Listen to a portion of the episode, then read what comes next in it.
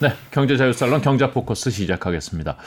최근에 여기저기서 전쟁 소식도 들리고 어, 주식시장의 지수들이 많이 떨어졌다라는 뉴스가 어, 계속 이어지는 것 같습니다. 올랐다는 뉴스 들었던 지가 좀 된 것 같은데 어, 시장이 불안하고 전쟁 때문에 사회도 좀 불안한 것 같고 어디로 가고 있는지 어, 전체적인 상황을 좀 조망해 보겠습니다. 신영증권의 김학 균 리서치 센터장 모셨습니다. 안녕하십니까? 네, 안녕하십니까? 네, 오랜만에 뵙습니다. 네. 시장이 안 좋죠. 네. 뭐 우리나라만 안 좋은 건 아닌 것 같고요. 예, 뭐 올해 상반기까지는 전 세계 증시가 올랐고요. 네. 뭐 어느새 8월, 9월, 10월 네. 뭐 미국이나 한국이나 3개월 연속 주가 지수가 조정을 받고 있기 때문에 네. 어뭐 주가에 올랐다 떨어졌다 하는 건데 뭐세 달 연속 지금 누적적으로 밀리다 보니까 음. 야, 이제 좀 뭔가 좀 데미지가 쌓이는 그런 느낌입니다. 음. 물론 그 사이에 이제 우크라이나 전쟁은 1년이 넘었고 네. 이제 이스라엘 하마스 전쟁은 얼마 안 됐지만은 네.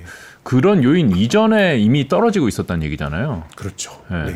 그 이전에 벌어졌던 현상은 금리가 올라가고 있었습니다. 금리는 작년에도 올랐었는데. 아니, 작년에 아, 올, 올랐지만 올 초. 예. 어, 올 초까지 고점을 찍고 조정을 받다가 네. 이제 금리가 올라갔고 그리고 또 이제 올 여름을 지나면서 많은 사람들이 미국 중앙은행 뭐 우리 한국은행이야 금년 1월에 금리 올리고 그냥 금리 인상을 못 하고 왔고 네. 미국 연방준비제도도 야 이제 거의 금, 금리 인상이 마지막이야. 그래서 지금 금융시장에서는 이미 미국의 금리 인상이 끝난 걸로 보고 있거든요. 네네. 7월에 금리 인상을 마지막으로. 그래서 이제 한 여름까지는 금리가 조금 오르더라도 음. 아 그래도 뭐 이제 중앙은행의 긴축이 끝났으니까 과거에는 중앙은행이 금리 인상을 멈춘 다음에 9개월 정도 지난 금리를 낮췄거든요. 네. 그래서 뭐 내년 상반기쯤엔 금리를 낮출 수도 있겠네 이런 기대가 있었는데 최근에는 중앙은행은 금리를 올릴 의사가 별로 없는 것 같은데 네. 시장 금리가 가파르게 올라가니까 네. 뭐 투자자들이 금리를 움직이는 다른 힘이 있는 거 아니야? 뭐 이런 걱정들이 있는 것 같습니다. 중앙은행이 통제 못하는 힘. 네. 중앙은행이 통제 못하는 시장을 움직이는 다른 힘이 뭘까요? 저는 이제는 어, 미국 연방준비제도의 파월 의장의 입을 볼 것이 아니라 네. 바이든 행정부의 재정 지출을 봐야 된다고 생각합니다. 아, 금리 정책이 아니라 재정 정책이 지금 시장의 금리를 움직이고 네. 있다. 어, 지난주 금요일 날 파월 의장이 이제 이런 얘기를 했습니다. 네. 그리고 이제 파월 의장은 저는 뭐 매우 합리적인 지적이라고 보는데 중앙은행의 금리 인상 긴축은 어느 정도 경제의 수요를 희생하는 겁니다. 사람들 좀 못 쓰게 해서 네. 그래야 이제 물가 상승이 잡히는 거거든요. 근데 이제 지난 금요일 날 했던 얘기도 이게 성장세가 너무 뜨겁다. 그러니까 네. 좋다라는 얘기가 아니고 우리가 열심히 금리를 올렸는데 뭔가 경기가 너무 뜨겁다라는 거거든요. 네. 지금 뭐 미국의 3분기 GDP 곧 나오겠습니다마는 한5% 내외 할 것 같아요. 그렇다고 그러더라고요. 그리고 또 고용은 뭐 거의 뭐 완전 고용 수준이 유지가 되고 있거든요. 그래서 제 생각에는 미국 바이든 행정부가 돈을 너무 많이 쓰고 있는 것 같습니다. 최근 음. 1년 동안에 그 미국의 GDP 대비 재정 적자가 한 6.8% 되거든요. 네.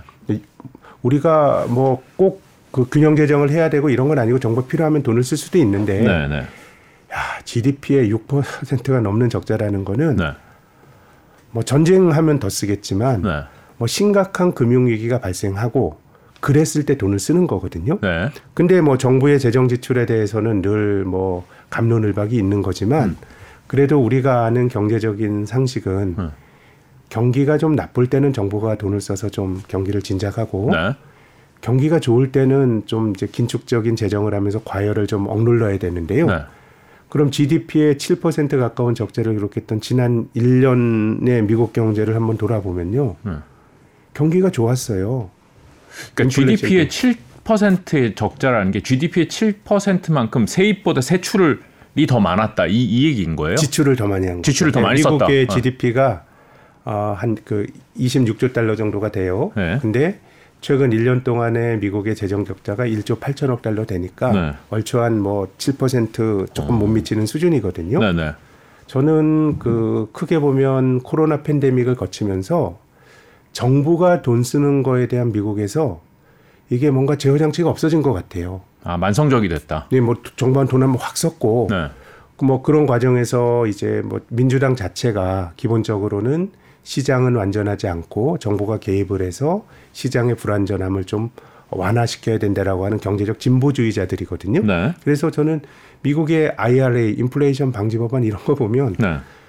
야 이게 어떻게 인플레이션을 막자는 거냐라는 생각이 들거든요. 오히려 아. 인플레이션을 다른 나라 뭐 그 global value chain을 교란해 가지고 또 비싸게 만들어야 되고요. 네. 그러니까 저는 이- 거기 그래도 인플레이션 방지 법안이라고 한 이름이 붙여진 거는 음.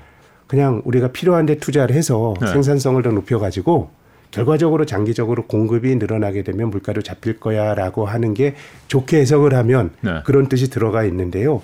뭐 온갖 정부가 돈 쓰는 그러니까 뭐 민주당의 정체성에 맞는 뭐 이제 친환경이라든가 이런 쪽에 돈이 음. 좀 굉장히 많이 가고 있는 것 같거든요. 음. 그것은 뭐 이 뭐 가치 판단의 문제는 아닙니다. 뭐 그게 좋다 나쁘다 뭐 이런 말씀 드리고 싶은 건 전혀 아니고요. 네. 다만- 많이 쓰죠. 보조금 주고 뭐 예. 국내 생산하면 보조금 주고 세금 혜택 주고 이러는 거죠. 근데 경기가 네. 좋을 때 이 그냥 통상적인 적자가 음. 아니고 GDP의 7% 가까운 적자를 내면서 저는 중앙은행의 통화 정책을 무력화시킨 면이 있다고 봅니다. 음. 뭔가 금리를 올리면서 경제를 냉각시키려고 하, 하는데 음. 그러니까 미국 경제가 너무 뜨거운 거고 그러면은 뭐 꼭 경제가 냉각되는 게 좋은 거야. 음. 그냥 이렇게 가면 되는 거 아니야라고 생각하실 수 있지만 그건 그런 게 아닌 것이요. 경제가 냉각되면서 인플레이션이 잡히지 않으면 금리가 굉장히 안 떨어지고 높게 유지가 되거든요. 그래야겠죠. 예, 그럼 고금리가 유지가 되다 보면 경제에서 뭔가 취약한 층, 부채를 많이 갖고 있는 쪽, 네. 제 생각에 지금 미국에서는 은행들이 어려움을 겪고 있는 것 같아요. 아 그래요? 어, 좀뭐 실리콘밸리 은행이나 음. 한번 어, 지나갔죠. 퍼스트 리포 지방 은행들이 어려웠고요. 네. 최근에는 미국의 시티그룹 주가를 보면 거의 코로나 팬데믹 수준까지 밀렸습니다. Bank of America 다 마찬가지입니다. 오. 지금 금리가 높아지면 누군가는 부담을 져야 되거든요. 네. 그럼 지금 미국 사람들 소비 잘하고 있고 네. 제 생각에는 지금 그 부담이 은행 시스템으로 좀 몰리는 것 같고요. 음. 그러다가 한쪽에서 탕 하고 탈이 나면 2008년 글로벌 금융위기처럼 그러니까 중앙은행의 긴축 정책은 경제의 연착륙 소프트 랜딩을 유도해서 그냥 큰 충격 없이 물가를 잡고 넘어가자라는 거고요. 근데 이제 계속 경제가 과열이 생기게 되면 잘못하면 경제가 부러질 수 있습니다. 신용 위기가 생기면서. 음. 그래서 저는 지금 제가 조금 갖고 있는 좀 이제 두려움은 음. 그래도 중앙은행은 인플레이션을 잡는 것도 그들의 목적이고 네. 금융 안정도 중앙은행가들은 늘 생각하거든요. 네. 근데 정치인들은 기본적으로 돈 쓰는 걸 좋아하는 사람들입니다. 네. 민주당 정부는 특히나 더 예, 그러겠죠. 또 내년에 대선이 있기 때문에 네. 뭔가 중앙은행이 통제하기 힘든 금리를 밀어올리는 힘이 존재하고 있다라고 하는 것이 지금 금융시장이 느끼는 어려움, 두려움이고요. 음. 어, 2008년도 결국 이제 금리를 올리다 보면 중앙은행 그러고 싶지 않지만 예기치 않게 어디서 탈이 나서 금융위기가 굉장히 높은 확률로 발생하는데 과거의 금융위기를 보면 2008년도 우리 뭐 리만 브라더스가 파산하고 그때를 복귀해 보면요. 미국 중앙은행이 2004년 6월부터 2006년 6월까지 금리 인상을 했습니다. 네. 금리 인상 멈춘 게 2006년 6월이에요. 네. 근데 금리를 인상을 금리 인상은 안 했지만 높아진 금리가 계속 유지가 되다 보니까 미국에서 subprime이라고 하는 게 터진 게 2007년 8월이거든요. 네. 금리 인상 멈추고 고금리가 유지가 되니 1년 2개월이 지나면서 뭔가 탈이 생겼거든요. 그래서 저는 뭐 금리가 지금 어디까지 올라갈지 뭐 어떻게 알겠어요. 지금 뭐 많이 올랐으니까 조정을 받을 수도 있고 그런 거지만 좀 걱정은 중앙은행이 금리를 낮추기가 힘든 고금리 프레셔가 상당히 유지가 될 수가 있고요. 그럼 뭐 한국에도 전 즉각적인 영향을 줄 수 있다고 보는 게 우리나라가 미국보다 금리가 낮아지고 또 원달러 환율이 올라가면서 원화 가치가 약해지는 굉장히 불편한 상황이 조성됐음에도 불구하고 한국은행이 금리를 어 2월부터 동결했던 거는 네. 이제 금리를 올렸을 때 뭔가 좀 탈이 나지 않을까라는 두려움이 있기 때문이거든요. 뭐 가계 부채 문제 네네. 이런 생각을 할 수 있죠. 근데 지금 미국의 중앙은행은 연준은 확실히 은행 시스템에 걸리는 과부하를 걱정하고 있는 것 같아요. 음. 그래서 물가가 충분히 떨어지지 않았음에도 불구하고 금리를 올리지 않을 거다라 않는 쪽으로 이제 가고 있는 것 같고요. 네. 근데 이제 다른 힘으로 미국이 금리를 못 낮추고 고금리가 유지가 된다 그러면 올리진 않더라도 네.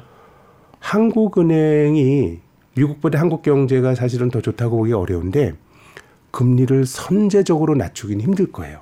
그렇겠죠. 예, 미국 올릴 때 따라 올리지 못하더라도 그렇죠, 그렇죠. 금리차가 벌어졌는데 우리 상황보다 금리를 더 낮추기에는 환율이나 이런 거 걱정할 수밖에 없거든요. 그렇죠.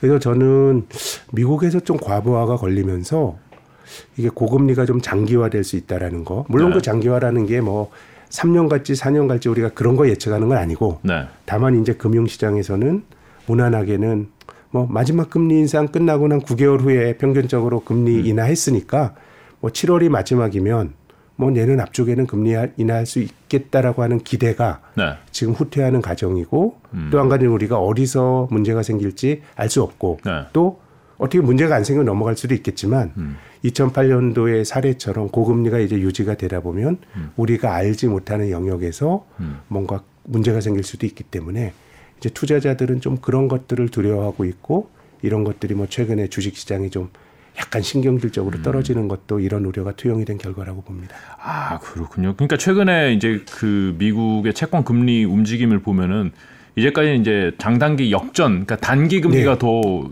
금리가 높았고 장기 네. 금리가 그 아래 나 내려와 있었던 게 1년 이상 네. 됐는데 이제 많이 해소되더라고요. 네, 그게 굉장히 중요하신 말씀인데요. 네. 일반적으로 중앙은행이 결정하는 금리는 만기가 짧은 단기 금리입니다. 네, 네.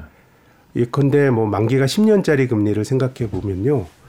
파월 의장이나 한국은행 그 총재 임기가 4년이거든요. 네. 더 길어요. 네. 근데 중앙은행의 독립성을 유지하라고 네. 연방준비제도의 이, 이사들의 임기는 13년입니다. 네. 그럼 13년은 지금 30년짜리 채권은요. 네. 그거는 그들이 통제 못 합니다. 그렇죠. 그렇기 때문에 일반적으로 단기 금리는 중앙은행이 어떻게 움직일까를 보면서 결정을 하는 정책 금리에 민감히 반응을 하고요. 네. 장기 금리는 거기 플러스 시장 사람 시장 참여자들의 집단 지성이 더 큰 영향을 주는 건데 네.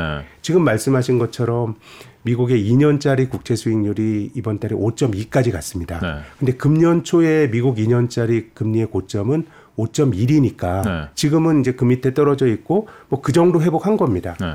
근데 10년짜리 국채는 최근에 기록했던 고점이 4.3인데 네. 이게 5까지 갔거든요. 네. 네. 네. 그러니까 지금 장기 금리가 가파르게 오른다라는 거는 금리를 끌어올리는 힘이 중앙은행이 아니라 다른 데 있다는 걸 그대로 보여주는 겁니다. 음, 시장에서 올라가는 거다. 그렇습니다. 어. 사실 이게 장단기가 역전돼 있는 게 어- 어떻게 보면 좀 비정상적인 비정상적이죠. 상황이고 네. 비정상을 해소하는 과정이라 보면 긍정적일 것 같긴 하지만 이 네. 말씀을 드린 게 장단기 금리 역전이 발생하고선 이제 좀 지나면 항상 위기가 왔었던 과거가 있기 때문에 또 이게 네. 역전이 해소가 되려면 네.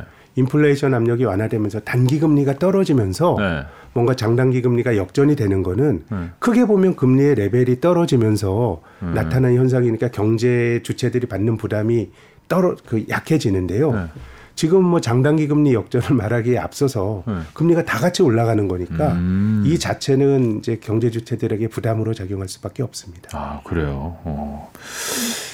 지금 전쟁이나 이런 것들은 시장에 어떻게 영향을 미치고 있다고 봐- 봐야 되나요? 그냥 그, 그 지역의 국소적인 영향이지 사실 큰 금융시장에 영향을 많이 미치는 것 같지는 음. 않다고 봐야 되나요? 금융시장이 네. 그거를 계측하거나 계산할 능력이 없다고 생각합니다. 뭐 중동에서 뭐 지상전이 어떻게 되고 이런 것들을 음, 음. 우리가 뭐 그 가정을 하고 볼 수는 있어도 뭐 금융시장이 뭐 무슨 그런 깊은 통찰이 있겠습니까? 이제 금융시장이 이제 걱정하는 건 뭐냐면 네. 세상이 우리가 좀 예측할 수 있는 어떤 범위보다 훨씬 더 유동적이다라는 생각은 할 것 같아요. 예컨대 우크라이나에서 전쟁이 발발했지 않습니까? 네. 이 전황이 어떻게 될지 저는 뭐 마찬가지로 금융 시장이 이거를 정확하게 가치 평가 못 한다고 보는데 그래도 대체적으로 작년 2월에 전쟁이 나고 나서 전쟁이 이렇게 기약 없이 길어질 거라고 말한 사람은 시장도 없었고 전문가도 없었어요. 네. 근데 이런 것들이 계속 장기화되는 것이고요. 네. 그래서 역사적으로 보면 미국 경제도 크게 망가졌고 또 인플레이션도 장기화되는 계기들을 보면은요. 일단 재정 적자가 늘어나요. 정부가 무리를 해서 네. 이게 60년대와 그 2000년대 초 사례를 말씀드리고 싶은데요. 네. 어, 60년대까지 그 미국 경제를 지배했던 철학은 이제 케인즈 경제학, 민주당이 장기 집권하면서 정부가 많은 거를 해야 된다라는 철학이 세상을 지배했었습니다. 네. 그, 그, 그 철학이 아주 집결된 게 케네디 대통령 암살당한 다음에 대통령으로 민주당의 존슨 대통령이 위대한 사회, Great Society 만든다라는 게 경제적 진보주의자의 로망이 직결한 로망이 직결된 슬로건이었거든요. 지출을 막 늘려요. 이제 인플레 압력이 생깁니다. 근데 베트남 전에 미국이 발을 들여놔요. 네. 그러니까 전쟁이라고 하는 거는 물자를 소모하는 거거든요. 그렇죠. 그러면서 인플레이션이 좀 이제 구조화되고요. 이것이 음. 70년대에 만들어졌던 그 어떤 중동 전쟁이나 오일 쇼크와 맞물리면서 이제 미국이 굉장히 어려운 시기를 보냈고요. 음. 그리고 2000년대 초는 그때 이제 보수 정파가 집권했었어요. 아들 부시 대통령. 네. 근데 이 사람이 집권하자마자 대규모로 감세를 합니다. 네. 세금을 깎아주면서 그것도 기본적으로 정부가 돈을 쓰나 감세를 해서 민간이 돈을 쓰나 기본적으로 경제 유동성을 늘리면서 인플레이션을 만드는 요인이거든요. 네. 그리고 그렇게 한 다음에 9.11 테러 이후에 테러와의 전쟁을 한다 그러면서 아프가니스탄 공격하고 이라크 공격하고 하면서 전비 지출이 늘어납니다. 네. 그러면서 인플레이션이 고조되고 앞서 말씀드렸던 2004년부터 2006년까지 연준이 긴축을 하게 만들었고 네. 이 높아진 고금리가 2008년도 금융위기로까지 이어진 것 같거든요. 그래서 네. 역사적으로 보면 인플레이션이 고착화되는 거는 저는 뭐 인플레이션 경기가 좋을 때 생기는 거예요. 네. 근데 거기에 정부의 과한 욕심, 그 경제적 진보주의 자금, 보수주의 자금 그게 더해지고 전쟁까지 더해지게 되면서 네. 뭔가 문제가 발생하는데요. 저는 뭐 앞으로 전황이 어떻게 될지 모르겠지만 미국이 지금 실질적으로 두 개의 전쟁을 네. 미군이 안 갈 뿐이지 경제적으로는 지원하고 있거든요. 네. 우크라이나에 천억 불 들어갔고요. 네. 지금 또 우크라이나, 이스라엘에 또 천억 불 추가적으로 지원하는 거에 대해서 이야기를 하고 있다고 말씀을 드렸는데 네. 앞서 제가 지난 1년 동안에 미국의 재정 수지 적자가 1조 8천억 달러 네. 정도 된다고 말씀드렸잖아요.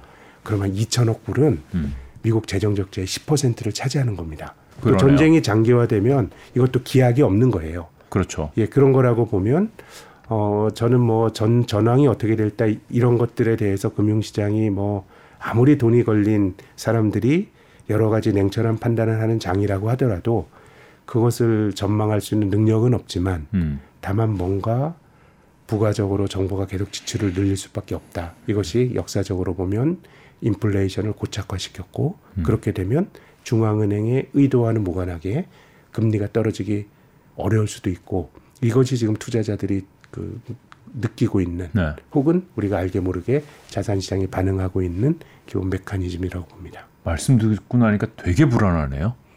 역사적으로 위기를 바로 앞두고 있는 타이밍과 뭐 지금 스토리 상으로는 어, 반- 다시 반복되는 거구나라고 느껴. 근데 뭐 위기가 날 수도 있고 네. 뭐또 안 그럴 수도 있고 이런 것들이 이제 순환을 그리는 건데요. 네. 음, 뭐, 뭐 꼭 그렇다라는 것보다는 음. 아무튼 뭐 또 조금 긍정적으로 볼 수 있는 거는 네. 이제 뭐 중앙은행들이 네. 위기에 대처하는 매뉴얼이나 또 뭐 큰 탈이 생기는 거에 대한 너무 저는 뭐 작년에 영국 사례를 보니까 음. 영국도 뭐 정부가 감세를 그 보수 정권이 들어서 하고 국채 금리가 올라가고 뭐 이렇게 그래서 뭐 영, 미국 어, 어, 영국의 연기 금들이 거의 뭐 손을 들 뻔했는데 영란은행이 갑자기 들어와 가지고 영란은행 그때 금리를 올리고 있었고요. 또 이제 그동안 양적 완화를 통해서 사들였던 채권을 파는 양적 긴축을 한 달 앞두고 있었는데 아 어려우니까 우리가 뭐 한번 채권 더 사지 하면서 미니 또 양적 완화를 했거든요. 네, 네. 그래서 뭐 이런 것들이 좀 섞여 있는데 음. 또 이것이 뭐 그 뭐늘그뭐 액션이 있고 리액션이 있는 거니까 네. 세상이 그렇게 뭐 단선적으로 갈지 뭐 꼭 그렇게 말씀드린 건 아니지만 음. 어쨌든 우리가 많은 가능성이 있고 또 그 가능성이 조금 제가 말씀드리는 거는 뭐 아무도 알 수 없지만 잘못 쪽 잘못된 쪽으로 갈 수 있는 경로 이런 것들은 뭐 생각해 볼 필요는 있겠죠. 예. 결국은 시장의 금리가 고금리인 상황에서 얼마나 지속되느냐. 그러니까 오래 대- 지속되면 지속될수록 금리가 높으면 높을수록 이제 이 받는 부담이 커지는 거잖아요, 경제가. 그렇습니다. 네. 사실 10년물 시장 금리 같은 경우는 계속 올라와서 기준금리 수준까지도 아직 못 올라갔고 네. 더 올라갈 수 있는 여지 그거 사실 일반적인 경우라면 더 넘어서 6%뭐 이렇게 네. 올라갈 수도 있는 거 아니에요? 그렇죠. 네. 여기 그것이 어떻게 보면 지금 장단기 금리가 네. 미국의 기준 금리는 만기가 하루짜리인 단기 금리가 5.25에서 5.5니까 5.37이고 네. 지금 10년물 국채는 지금 뭐 한 4.9 뭐 요 정도 하는 것 같아요. 네. 그럼 이제 이게 어떻게 보면 장기 금리가 높은 게 맞는데 네. 이제 과거에는 장기 금리가 높아지는 그런 것들이 말씀드린 것처럼 중앙은행이 금리를 낮추면서 단기 금리가 떨어지면서 낮아졌거든요. 네. 네. 그랬는데 이제 지금은 뭔가 좀 올라가는 힘이 강하다라는 게 네. 좀 이제 좀 뭐 좀 걱정스러운 점이죠. 그러니까 시장 금리가 올라가면서 받으면 경제 주체들이 받는 스트레스가 그만큼 그럼요. 기준 금리 올라가는 것보다 더 클 수도 있을 아니, 것 같아요. 우리가 거래하는 건 기준금리대로 기준금리는 음. 중앙은행이 정한 은행 간의 금리고요. 네네. 우리는 그 시장 금리가 뭐 기업의 투자나 이런 데는 영향을 많이 주니까요. 네. 그래서 지금은 어 연방 준비대로의 정책과는 무관하게 음. 상당히 긴축적인 환경들이 강화가 되고 있는 것 같습니다. 그래요. 지금 음, 스트레스 상황이 올라가고 있는데 네. 여기에 이제 완화적 요인이 있을 수 있는 이벤트가 있을까요? 일단은 뭐 전쟁 같은 것들, 네. 전쟁 같은 것들이 어 뭐 좀 완화가 된다 그러면 음, 음. 뭐 어, 우크라이나 전쟁 같은 경우도 우리가 역시 뭐알 수는 없지만 어 내년 3월이 뭐 형식적인 선거지만은 푸틴 러시아 선거 있고요. 네. 또 우크라이나도 이 난리통에 뭐 선거를 치를지 모르겠지만 어쨌든 3월이에요. 네. 그러면 뭐 선거를 앞두고는 제 생각에는 오히려 서로 서로 이렇게 싸움판에 음. 뭔가 이제 정치인들이 좀 그 그 물러서기가 힘든데 뭐 그런 것들이 제 생각에는 뭐 변화가 될 여지가 있는 것 같고 또 중동전이라고 하는 거는 뭐 우리가 알기 힘든 근데 뭐 다행히 뭐 확전이 안 되고 뭐 이런 거라 그러면 네. 조금 시장이 가지고 있는 우려는 좀 뭐 완화될 여지가 음. 어, 있다고 봅니다. 앞서 미국의 재정 적자 그러니까 정부가 돈을 너무 많이 쓰고 그 중에 이제 상당 부분은 또 전쟁을 통해서 소모되고 있고 상당히 많은 부분은 뭐 IRA라든지 이런 네. 것들을 통해서 쓰고 있는 거잖아요. 이런 네. 것들을 미국 정부가 아 지출이 우리가 좀 너무 많은 거구나. 좀 줄여야 될 필요가 있구나. 이렇게 행동을 바꾸거나 그럴 여지는 없나요? 어 글쎄요. 근데 저는 어차피 뭐 민주당이 네. 참원 없이 하고 싶은 거 지금 다 하는 것 같고요. 근데 뭐 일본처럼 네. 뭐 일본도 정부가 돈을 쓰면서 GDP의 뭐 260%까지 정부 부채가 이제 늘어났는데 네. 실은 뭐 경기가 안 좋을 때 일본 정부는 그것을 뭐 조금 어, 경제적 자원을 낭비했다고 보거든요. 토목으로 막 뭐 땡과 성과 섬사에 달이 있고 전혀 네네. 경제성이 없는 그렇게 보면 저는 바이든 행정부의 지금 지출은 훨씬 더 장기적으로 가치가 있을 거라고 보는데 아 쓸 때 쓴다. 예, 다만 이제 그 시기가 네. 아, 미국 경제가 그렇게 좋은 상황에서 이렇게 돈 펌핑을 하고 음. 또 인플레이션이 생기는데 중앙은행이 또 펌핑을 하는 거는 어, 그 지출의 어떤 뭐 어떤 옳고 그르냐 가치 판단을 떠나서 음. 금융시장 입장에서는 참 안 좋은 행동인 것 같고요. 음. 저는 그게 바뀌진 않을 것 같아요. 아 그래요. 오히려 제 생각엔 경제가 제가 뭐 은행 시스템 이렇게 말씀드렸는데 경뭐뭐 은행들이 막 휘청이면서 이런 것이 아니고 네. 어차피 금리가 높으면 시차를 두고 경기는 반응할 가능성이 높거든요. 시장 네네. 금리가 높으니까. 그래서 제 생각에는 뭐 미국의 민간 경기가 좀 적당히 둔화가 되면서 역으로 과하게 정부가 막 폭주하는 거를 완충시켜 줬으면 하는 바람이고요. 그래서 저는 어 금융 시장의 안정을 위해서는 어 미국의 고용이 지금처럼 좋게 나오는 것보다 그렇죠. 좀 고용도 좀 둔화가 되고 또 뭐 제조업 지표도 조금 더 나빠지고 네. 이런 것들이 장기적으로 보면 오히려 전 좀 나은 신호 로 해석을 합니다. 또 어. 금융시장의 반응도 어느 정도 그렇게 반응을 하는 것 같고요. 음, 그렇군요. 유가는 어떻게 보세요? 지금 전쟁 때문에 뭐 이렇게 되게 민감하게 반, 반응하는 것 같긴 한데. 네. 저는 뭐 원유 역시 뭐 어떻게 될지 제가 뭐 단정적으로 말씀드릴 식견은 없는데 네, 네. 음 뭔가 좀 이제 우리가 그 국제 관계가 바뀌면서 네. 질서가 좀 바뀌는 듯한 느낌은 듭니다. 어떤 그렇죠. 의미냐면요. 네. 그동안 기름을 만들어서 팔아서 먹고 살았던 오펙이라고 하는 전통적인 산유국들의 모임이 계속해서 카르텔을 만들어서 공급 조절을 했지만 오펙이 만든 카르텔은 정말 세상에서 제일 잘 깨지는 카르텔입니다. 누가 해놓 회기로 해놓고 옆에서 막 증산해 버리고 했거든요. 네, 네. 근데 지금은 우리가 이 그 이스라엘과 팔레스타인의 분쟁이 나기 전에도 유가가 미리 반응했거든요. 네. 그거는 러시아와 사우디의 감산 공조 때문입니다. 음. 예, 뭐 러시아 사우디라면은 전통적인 그 오일 메이저 국가 중에 1, 2위 하는 나라들 아닙니까? 근데 저는 여기서 뭐 러시아보다는 사우디에 대해서 말씀을 드리고 싶은데요. 역사적으로 보면 뭐 사우디가 상당히 좀 약간 광폭한 그 이슬람주의도 있었지만 네. 어 저는 역사적으로 사우디가 미국을 두 번 살려줬다고 생각합니다. 두 번이요. 예, 첫 번째는 어 이제 1960년대까지는 미국 주도의 굉장히 안정적인 자본주의가 유지가 됐었고 국제 통화 질서도 어 달러가 금과 연동이 된 브레튼 우드 체제라고 하는 게 그때 달러가 기축 통화했던 건 정말 기축 통화였어요. 왜냐하면 달러를 들고 가면 금, 금 그쵸. 35달러 주면 금 이론스를 미국 연준이 줘야 됐거든요. 네. 네. 근데 이제 그 시스템은 미국의 국제 수지가 균형해서 안정적으로 유지가 될 때 가능했는데 근데 저는 미국의 재정 적자 이런 게 다 국제 수지 그 역조를 만드는 요인이거든요. 그렇죠. 그래서 60년대 후반부터 미국의 국제 수지 적자가 누적이 됩니다. 그래서 이제 미국에 대해서 좀 대립각을 세웠던 프랑스 뭐 드골 대통령 같은 경우는 아예 군함을 몰고 뉴욕에 와서 금을 가져갔어요. 네, 네. 그러다 보니까 이제 미국 입장에서는 금을 더 이상 내주기가 힘든 상황이 됐고 그때 닉슨 대통령이 71년도에 아 이제 우리 금 못 돌려주겠어요. 금태환 중단을 선언하면서 어떻게 보면 2차 대전 이후로 한 20수년 동안에 달러가 가졌던 절대적 권위가 금과 연결이 돼서 그게 없어졌는데요. 약해졌는데 그때 사우디가 결정적으로 도움을 줬습니다. 원유 거래 무조건 달러로 하는 거야. 네. 라고 얘기를 하면서 그게 사우디가 미국을 도와줬던 첫 번째 케이스고요. 네. 두 번째는 70년대 어쨌든 뭐 중동 그 중동 전쟁이 있고 오일 쇼크가 있으면서 인플레이션이 지속이 됐는데 사우디가 80년대부터 지속적으로 증산을 했습니다. 그래서 원유 가격이 굉장히 낮게 유지가 되면서 이게 미국의 인플레이션을 잡는 데도 도움을 줬고 또 또 다른 산유국이었던 소련을 아주 경제적으로 어렵게 만들었습니다. 그렇죠. 그러다 보니까 결국은 소련이 유가 떨어지면서 경제가 어려워지면서 손을 들어버렸거든요. 근데 어 지난 봄철에 그 바이든 대통령이 미국 사우디에 갔다가 약간 좀 이제 냉대를. 갖고 왔죠.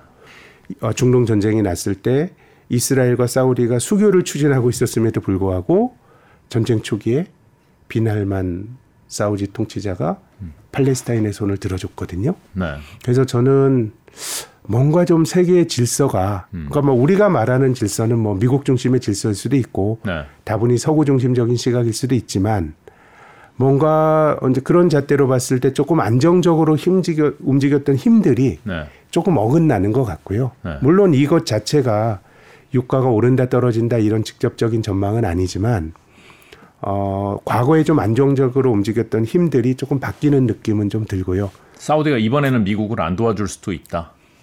어, 뭐 그걸 알 수는 없지만 지금까지 네. 보면 좀 다른 반응이고 음. 그럼 그동안 이제 미국이 그 결국 그 사우디를 홀대했기 때문이라고 보는데 네. 어 그거는 뭐 저는 저 어, 쉐일 오일이 만들어지면서 미국이 원유 자립을 했다라고 봅니다. 네. 중동의 그렇죠. 지정학적 네. 중으로 떨어지고 중국이 중요하니까 중동에 있던 미군이 아마 2000년대 초는 이라크 전쟁도 있었지만 수만 명 있었는데요. 제가 몇 해 전에 자료를 보니까 수백 명이 채 안 남아 있는 것 같아요.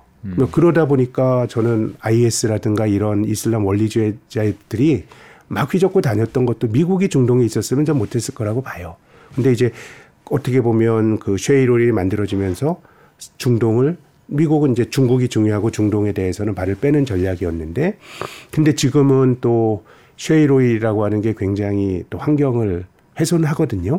근데 또 민주당의 시각에서 보면 그런 거 안 좋아하잖아요. 네, 네. 그러니까 친환경 이 돈을 쓰고 있으니까 유가가 올라가게 되면 미국에서 원유 증산이 나타나면서 인플레를 잡아야 되는데 제 생각에 바이든 대통령은 지금 친환경에 돈을 쓰는데 다시 또 땅을 파서 쉐이로이를 만드는 거 증산하는 것보다는 뭐 사우디의 협조를 바라고 그렇게 하는 것 같은데 그래서 미국에서의 원유 공급이 매우 탄력적이 비탄력적이다라고 하는 것도 제 생각 유가 관련한 불안한 요인이고요. 근데 또 다른 측면에서 보면 만약에 내년에 또 미국의 대통령이 바뀌면 유력한 후보인 지지율이 앞서 나가는 또 트럼프가 된다 그러면 네.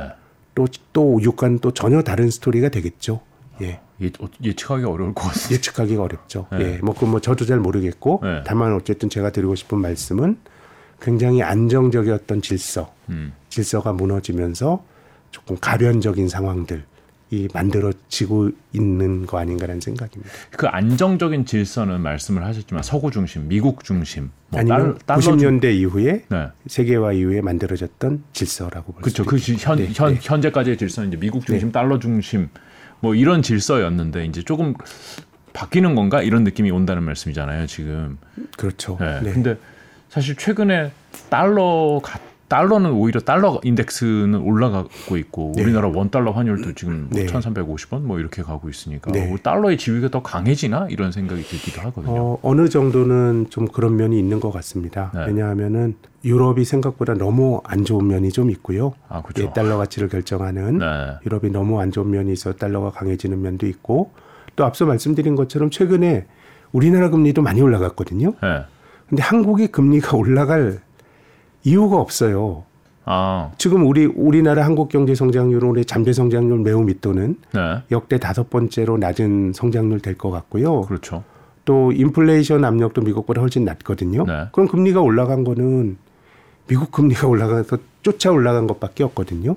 그러니까 이제 실은 뭐 우리 금리가 올라가는 거 우리에게만 영향을 주는데 기축통화국의 금리 변동은 음. 그 자체가 전 세계 금융 환경을 아주 좀 쥐어짜는 긴축적으로 만들게 됩니다. 미국 금리가 올라간 그 자체가 안 좋은 일이에요. 우리나라 시장 금리는 미국 중앙은행 결정에 따라간다고 그리고 그러더라고요. 다 떠나서 네. 지금 우리나라 종합주가지수가 지난 한 10년 동안 연평균 2% 정도 올랐어요. 네.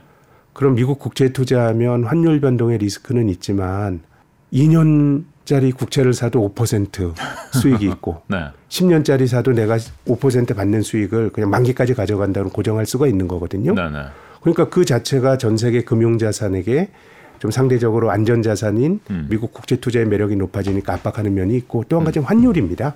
뭐 금리 올라가는 거는 미국 사람은 화- 내부적으로 환율과 상관없이 금리 올라가는 것 자체의 스트레스를 받겠지만 또 다른 나라는 미국 금리가 가파르게 올라가면 자국 통화가 약해지고 달러가 강해지다 보니 네. 뭐 투자의 투자자들의 입장에서는 다른 나라 자산이 별로 매력이 없어지는 거죠. 네. 미국이 무너지면서 네. 앞서 말씀드렸던 것처럼 2차 세계대전 이후로 미국이 경기가 100개월 이상 확장이 됐던 2차 세계대전이 아니라 건국 이후로 네. 100개월 이상 확장이 됐던 거는 딱 세 번 있거든요. 네. 근데 아까 말씀드렸던 60년대. 네. 근데 그 100개월 확장이라고 하는 아주 장기 호황 다음에 그게 뭔가 이제 저는 이것이 제국 제국이 쇠할 때 나오는 신호라고 말씀드리고 싶은데 재정적자 전쟁이었어요. 네.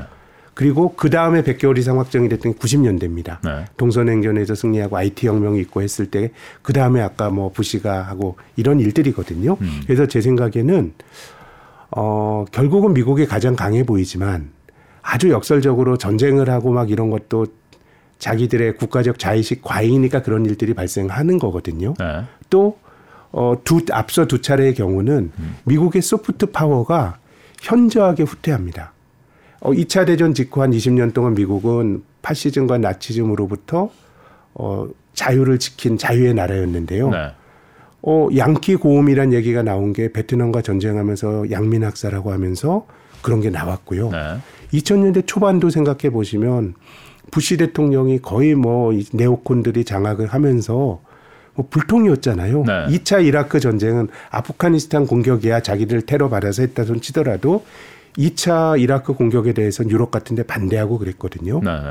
근데 지금도 뭐 트럼프나 이런 걸 보면은 어, 미국이 가지고 있는 soft power, 뭐 바이든은 점잖지만 지금 value chain을 폭력적으로 재편하는 과정. 그리고 어떻게 보면 가치에 따라서 글로벌 동맹이 만들어지고 있다고 하지만은 세계화 시대에 비하면 미국의 적이 많아지는 거거든요.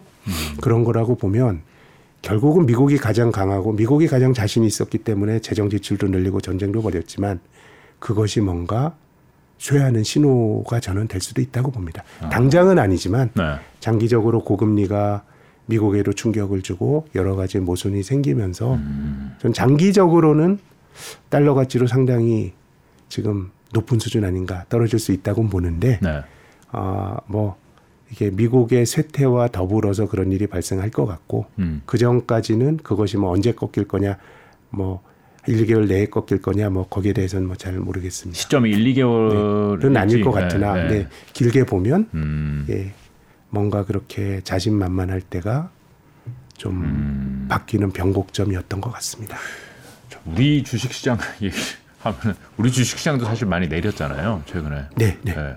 뭐 지금 그러면 이 이렇게 시, 시대가 하수상할 때 투자를 한다는 것 자체가 뭐 일단 개인 투자자들은 굉장히 부담스러워하는 것 같은데 음, 어떻게 생각하십니까? 저는 물론 저는 주가가 더 떨어질 수도 있다고 보는데요. 네, 우리가 주가 지수가 3천 포인트 넘어서 막 약진을 할 때 많은 사람들이 부자가 되고 싶은 욕심으로 시장에 들어왔거든요. 네, 근데 저는 어떤 경우도 세상에 마, 세상이 망하는데 배팅하는 건 옳지 않다고 봐요.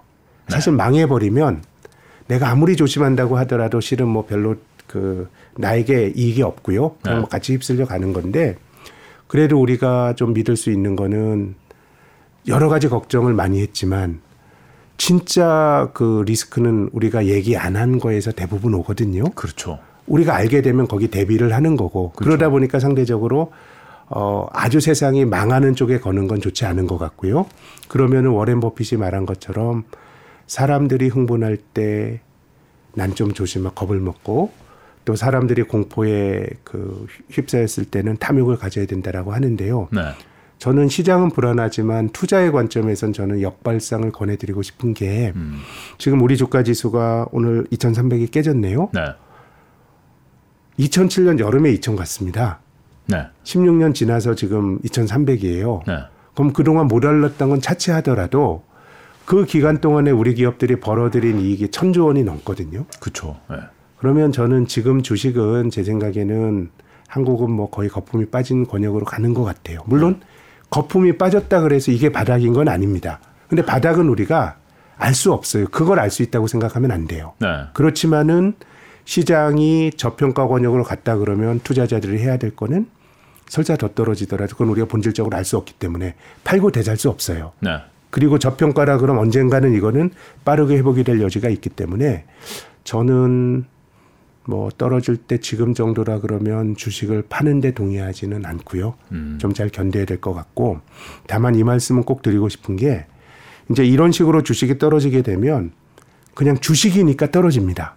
위험 자산이니까 그렇죠. 맞아요. 별로 옥석에 가려지지 않아요. 오늘 보니까 뭐 네. 위에 상위권에 있는 종목은 다 떨어지더라고요. 그럼 대체적으로 네. 주가가 싸다 그러면 우리가 많은 이야기를 나눴지만 실은 그 어떤 여러 가지 신용 위기는 금리가 높아진 상황에서 더 금리가 안 높아져 지속되는 것만으로도 뭔가 문제가 생길 수 있거든요. 네. 그러면 어차피 주식에 물려 있고 내가 팔지도 못할 거라 그러면 적어도 그 내가 버텨야 되잖아요. 네. 그래서 지금은 특히 금리가 굉장히 높아졌기 때문에 기업의 부채 구조라든가 네. 뭐그 뭐 매출 채권이나 이런 것들 보셔서 네. 일단은 저는 뭐 버티는 것도 투자라고 생각하는데 버틸 수 있는 종목으로 어차피 많이 빠져 있다 그러면 확실하게 안 망할 종목으로 종목 스위칭하는 거는 뭐 분명히 지금 하셔야 될 것 같고 그리고 뭐 여러 가지로 어렵지만은 그래도 뭐 어떤 게 있을까요? 뭐 지금 많은 기업들이 AI에 대해서는 이게 손익과 상관없이 네. 그냥 뭐 계속 투자가 이루어지는 뭐 그런 영역인 것 같고 또뭐 비만약도 이슈가 많이 되는데 이 고령화되는 과- 가운데서 여러 가지의 투자 이런 것들은 뭐 계속 되는 거니까 음. 뭐 긍정적으로 보면 이제 그런 것들이 그 시장 분위기에 따라서 밀렸을 때 저는 뭐 오히려 주식을 사는 기회로 활용할 수도 있다는 생각이 이게 바닥이란 얘기 아니에요. 사서 더 밀릴 수도 있어요. 네. 그렇지만은 우리가 주식이 아유 올라가는 게 겁이 나가지고 주식을 넣어둬놔도 했던 3천보단 지금 훨씬 안전하고요. 음. 그렇게 보면 시장은 어렵지만 시장에 대한 대처는 음. 조금 다른 앵글로 예, 너무 여기서 주식을 손에서 놔버리는 거는 매를 굉장히 많이 맞고 나서 굉장히 나쁜 시간에 나쁜 타이밍에 주식을 손에서 떨어뜨리는 결과가 될 수도 있다는 말씀을 꼭 드리고 싶습니다. 메시지 분명하게 전달됐습니다. 지금이 바닥이라는 뜻은 아니지만은 그건 알 수 없죠. 네, 그건 우리가 알 수. 없기 때문에 오히려 이럴 때에 어, 조금 더 적극적인 자세 아니면은 포트폴리오를 좀 조정하더라도 위기를 넘을 수 있는 기업을 골라서 그러니까 바닷가 천정은 모르지만 네. 우리가 대략 주식이 고평가인지 저평가인지 음. 이런 것들에 대한 판단을 내릴 수가 있는 것이거든요. 네. 그래서 뭐 저는 주식 투자라고 하는 게 아이 뭐 시황을 잘 맞추고 아, 이런 사람은 저는 없어요. 뭐 전문가라고 하는 사람 포함해서 네. 그거는 우리가 잘 아는 일을 좀 잘 지키는 게 이제 중요한데요. 그렇게 본다 그러면 아까 워렌 버핏이 말을 했던 예. 이 공포 공포에 좀 탐욕스러워 돼야 된다. 우리가 탐욕까지는 아니더라도 네. 너무 공포의 주식을 파는 거는 제 생각에는 좀 시간을 늘려놓고 보면 지금은 주식을 팔 가격대는 아니라는 게 제 확고한 생각입니다. 마지막 말씀이 큰 위로가 됩니다. 아, 오늘 말씀 여기까지만 듣겠습니다. 고맙습니다. 네, 감사합니다. 네. 네. 경자 포커스 오늘 여기서 마무리하겠습니다. 어, 주식 투자하시는 분들, 현재 주식을 담고 계신 분들에게 큰 위로가 됐을 거라고 생각을 합니다.